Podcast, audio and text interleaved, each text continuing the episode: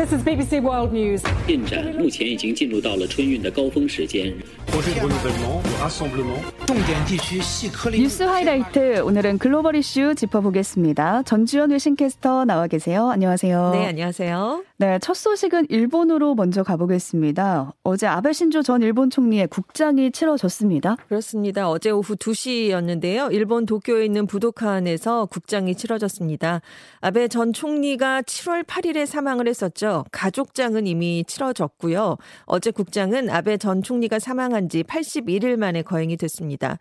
일본에서 국장은 1967년 요시다 시게루 전 총리 이후에 55년 만에 또 치러지게 됐습니다. 네. 이번 국장에는 일본 정재계 인사 3,600여 명, 해외 218개국의 인사 700여 명을 포함해서 4,300여 명이 참석을 했는데요. 일본 내에서는 기시다 총리와 중의원 참의원 의장, 최고재판소 장관 등 3권의 수장, 그리고 전현직 국회의원 700여 명, 왕세제 부부 등이 참석을 했고요. 해외에서는 한덕수 국무총 리와 해리스 미국 부통령 등이 참석을 했습니다. 주요 7개국 정상들은 불참을 했지만 모디 인도 총리 그리고 엘버니지 호주 총리는 참석을 했습니다. 음. 기시다 총리가 원래 이번 국장을 조문 외교의 장으로 활용하겠다 이런 구상을 밝혔었거든요. 네. 그래서 26일부터 해리스 미국 부통령을 비롯해서 조문단 대표들과 회담 면담을 가졌는데요. 어제는 모디 인도 총리와 회담을 했고요. 오늘 오전에는 한덕수 총리와 만날 예정입니다. 아베 전 총리는 8년 8개월간 총리에 재임해서 최장수 총리 기록을 갖고 있었고요. 보수 세력의 구심점 역할을 해왔었는데요. 이 점을 들어서 기시다 총리가 국장을 결정했는데 국장에는 16억엔 우리 돈으로 약 160억 원의 세금이 투입된다라고 알려져서 이에 대한 반발도 적지 않았었습니다. 그리고 아베 총리 사후에 불거진 통일교와 자민당 유착 논란 등도 크게 좀 불거진 적이 있습니다. 네, 언급을 살짝 하셨지만 이번 국장 으로 인해서 일본 사회가 둘로 나눠졌다, 쪼개졌다 이런 네. 평가를 받고 있어요. 그렇습니다. 국장이 치러진 부독한 인근 공원에 일반인 헌화대가 마련이 됐는데 한때 1.7km 가량이나 줄이 늘었었을 정도로 추모 인파가 굉장히 많이 몰렸습니다. 네. 반면에 국회 주변을 비롯한 여러 곳에서 국장에 반대하는 집회도 열렸고요. 음. 야당은 아베 전 총리의 국장을 거행할 법적 근거가 없다라고 문제를 제기하면서 장례를 보이콧하기도 했습니다. 그리고 일부 지방 법원에 국장 중단을 요구하는 소송도 제기가 됐었고요.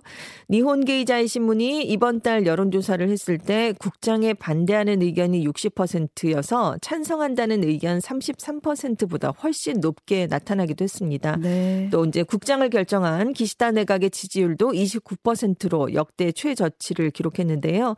교도통신은 기시다 총리가 통일교와의 관계를 끝내고 물가 상승에 대처하기 위한 적절한 조치를 취하지 못한다면 앞으로 지지율이 더 하락할 것이다라고 전망했습니다. 네, 앞으로 기시다 총리가 분열된 여론 또 낮은 지지율을 어떻게 헤쳐나갈지 봐야겠고요. 러시아 소식으로 가겠습니다. 러시아는 우크라이나 점령지에서 주민투표를 진행했었는데요. 투표가 끝났고 들려오는 바로는 러시아로의 영토 병합에 대다수가 찬성표를 던졌다 이렇게 알려지고 있거든요. 러시아 측에서는 빨리 뭔가 여긴 러시아 땅이다 이렇게 네. 선언을 하고 싶을 텐데 그렇게 전망이 되고 있습니다. 그렇습니다. 러시아가 23일부터 27일까지 도네츠크와 루안스크, 헤르손, 자포리자 이렇게 네 개의 지역에서 러시아 영토로의 병합 여부를 묻는 주민 투표를 진행했는데요. 이들 지역의 면적을 다 합해 보면 9만 제곱킬로미터 이상입니다. 우크라이나 전체 영토의 15%에 달하고요. 헝가리나 포르투갈의 면적과 맞먹는 그런 아, 규모입니다. 그러니까 네. 굉장히 크죠. 이 뉴욕타임스를 비롯한 주요 외신들은 총을 든 러시아군의 감시 아래 투표가 진행되고 있다라면서 현지 주민들이 사실상 찬성표를 던질 것을 강요받고 있다 이렇게 음. 보도를 내놨었는데요. 모스크바 선관위 방송이 취합한 자료에 따르면 약 15에서 20%의 투표를 개표를 해봤을 때 지역별로 찬성률이 96에서 98%에 달했다 이렇게 지금 방송이 나오고 있습니다. 네. 그래서 네개 점령지 모두에서 압도적인 찬성률로 영토 합병이 가결될 것으로 보입니다. 지난번에도 전해 주셨었는데 투표함이 투명한 네, 투표함이라면서요. 근데 이제 투명한 게 문제가 아니라 접지 않게 네, 돼 접지도. 않고, 네. 네. 그러니까 어디에 투표를 했는지 다 알려지고 있고요. 근데 지금 이런 방식을 택한 건 러시아가 지난번에 2014년에 크림반도를 병합할 때도 똑같이 했던 방식입니다. 음. 당시에 이제 병합에 찬성한다는 이제 97%라는 결과가 나왔었거든요.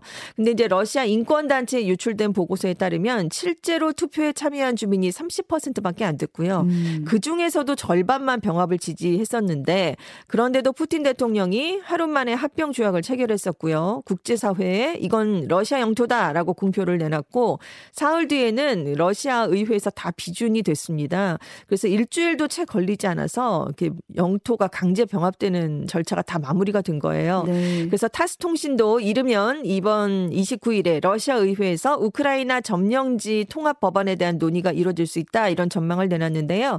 푸틴 대통령이 의회 연설을 30일에 하기로 예정돼 있거든요.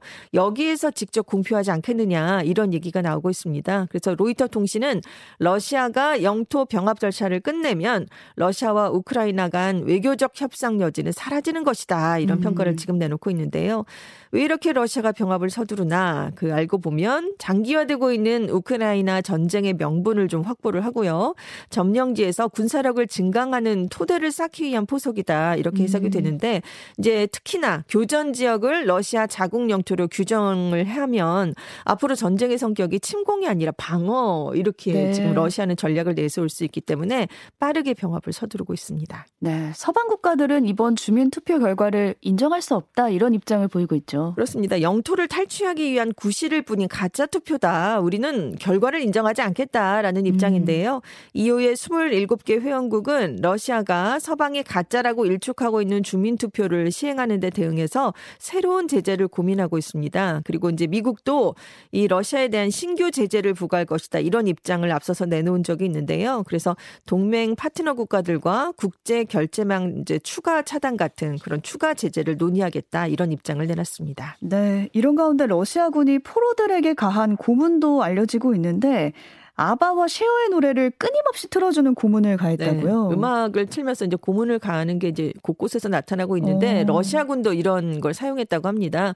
이제 영국 출신의 숀 피너라는 남성이 포로 교환에서 이제 풀려났어요. 네. 그러면서 자기가 갇혀 있었을 때 그 아바의 맘마미아 사운드 트랙을 러시아군이 24시간 동안 틀어놨다 이렇게 얘기를 한 겁니다. 네. 근데 이제 사형 선고를 이제 받기도 했었는데 선고가 내려진 이후에 방을 옮기게 됐대요. 그랬더니 방을 옮긴 이후에는 쉐어의 Believe를 계속해서 틀어줬다고 합니다. 근데 이제 풀려난 다른 포로들도 이제 인터뷰를 했는데 구소련 시절 노래들을 강제로 계속 들려줬다 이런 얘기를 어, 하기도 했어요. 네. 그래서 이 풀려난 숀 피너라는 남성은 집으로 돌아올 수 있어서 다행이고 다시는 아바의 노래를 듣고 싶지 않다 이렇게 얘기를 내놓기도 했습니다. 네.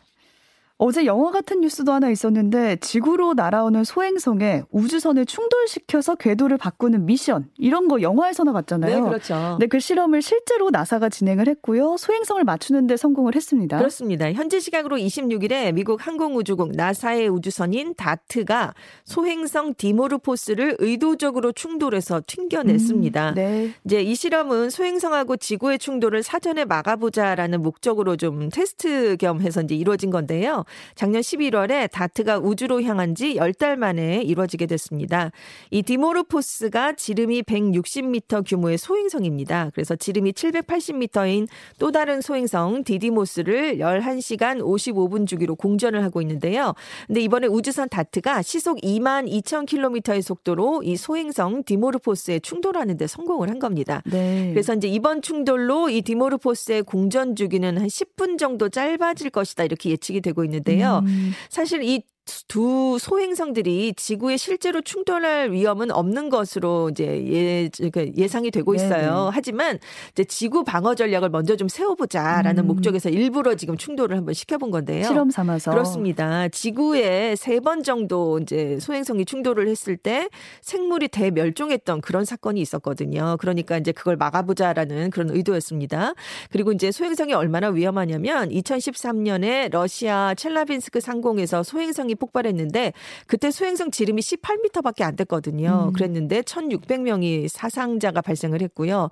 지름이 140m 이상이면 대도시 하나가 초토화될 수 있는 수준이고요. 이 지름이 1km, 10km로 커지면 문명이 쇠퇴하거나 생물 대멸종을 불러올 수 있습니다. 그래서 지금 지구 주변을 지나갈 수 있는 이렇게 지름 140m 이상인 소행성이 2만 6천 개에 달하는 아. 것으로 추정이 되고 있어요. 네. 근데 지름이 140m 이상인 소행성은 2만 년 년에 한 번, 음. 1km 이상은 50만 년에 한 번, 10km 이상은 1억에서 2억 년에 한 번 정도 주기로 지구에 오는 것으로 알려져 있습니다. 1억 년, 2억 년 이렇게 하니까 와닿지는 않지만 그렇죠. 어쨌든 그런 일이 생긴다는 네, 거예요. 그렇습니다. 지금은 우주선을 충돌시켜서 소행성의 궤도만 살짝 바꾸려고 하는 거잖아요. 네, 그렇습니다. 근데 영화 속에서는 이 소행성을 아예 폭파시켜 버리잖아요. 네, 그렇죠. 핵탄두로. 네, 네. 그런 방식은 왜 사용하지 않는 건가요? 그러니까 우주선을 부딪혀서 이제 살짝 바꾸는 운동 충격 체 방식을 택한 건데 나사가 왜냐하면 핵탄두를 통해서 소행성을 파괴하는 게 이제 우리한테는 훨씬 더 잘 알려져 있긴 하지만 음. 더 위험하다 이렇게 보고 있기 때문이에요. 왜냐하면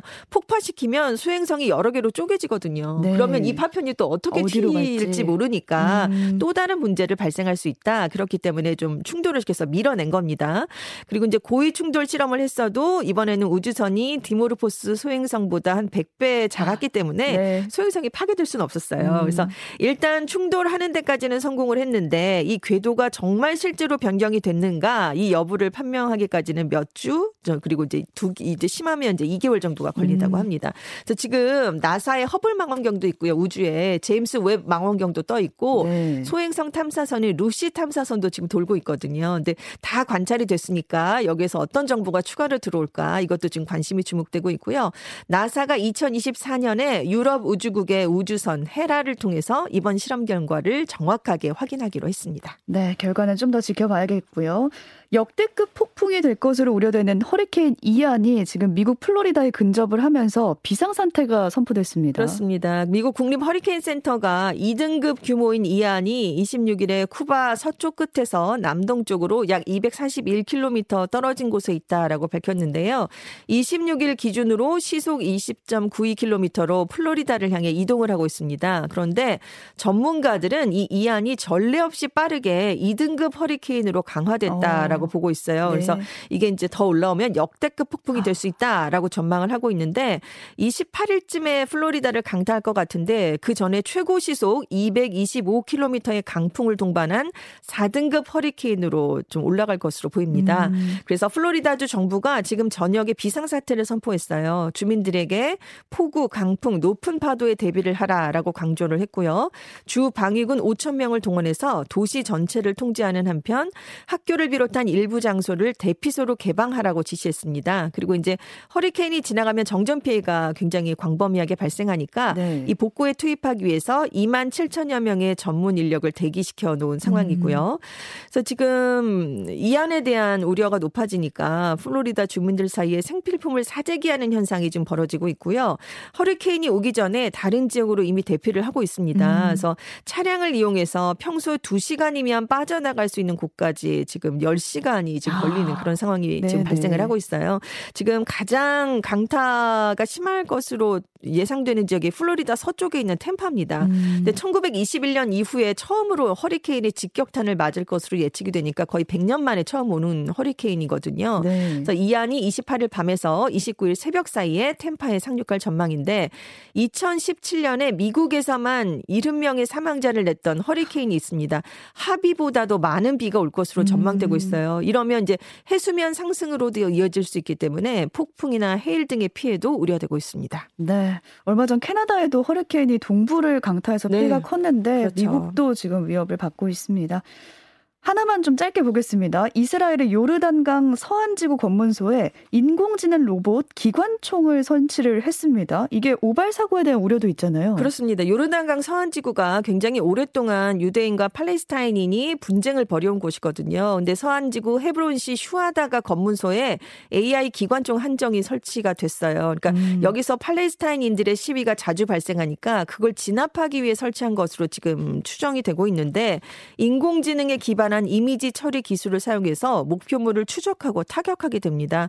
원격으로 조종할 수 있거든요. 근데 네. 섬광 수류탄, 스펀지탄 등도 함께 발사가 될 수 있어요. 그래서 아직은 실탄이 장전된 건 아닌데 팔레스타인인들을 새로운 군사 기술의 실험 대상으로 여기는 게 아니냐. 그리고 이제 여기 굉장히 많은 사람들이 지나다니는 음. 혼잡한 지역에 설치가 된 거거든요. 네네. 그러니까 자칫 시위대가 아니라 행위를 쏠 수도 있다. 그렇죠. 이런 우려도 지금 함께 나오고 있습니다. 네, 오늘 여기까지 짚어보겠습니다. 전주현 외신캐스터와 함께했 습니다. 고맙습니다. 네, 감사합니다.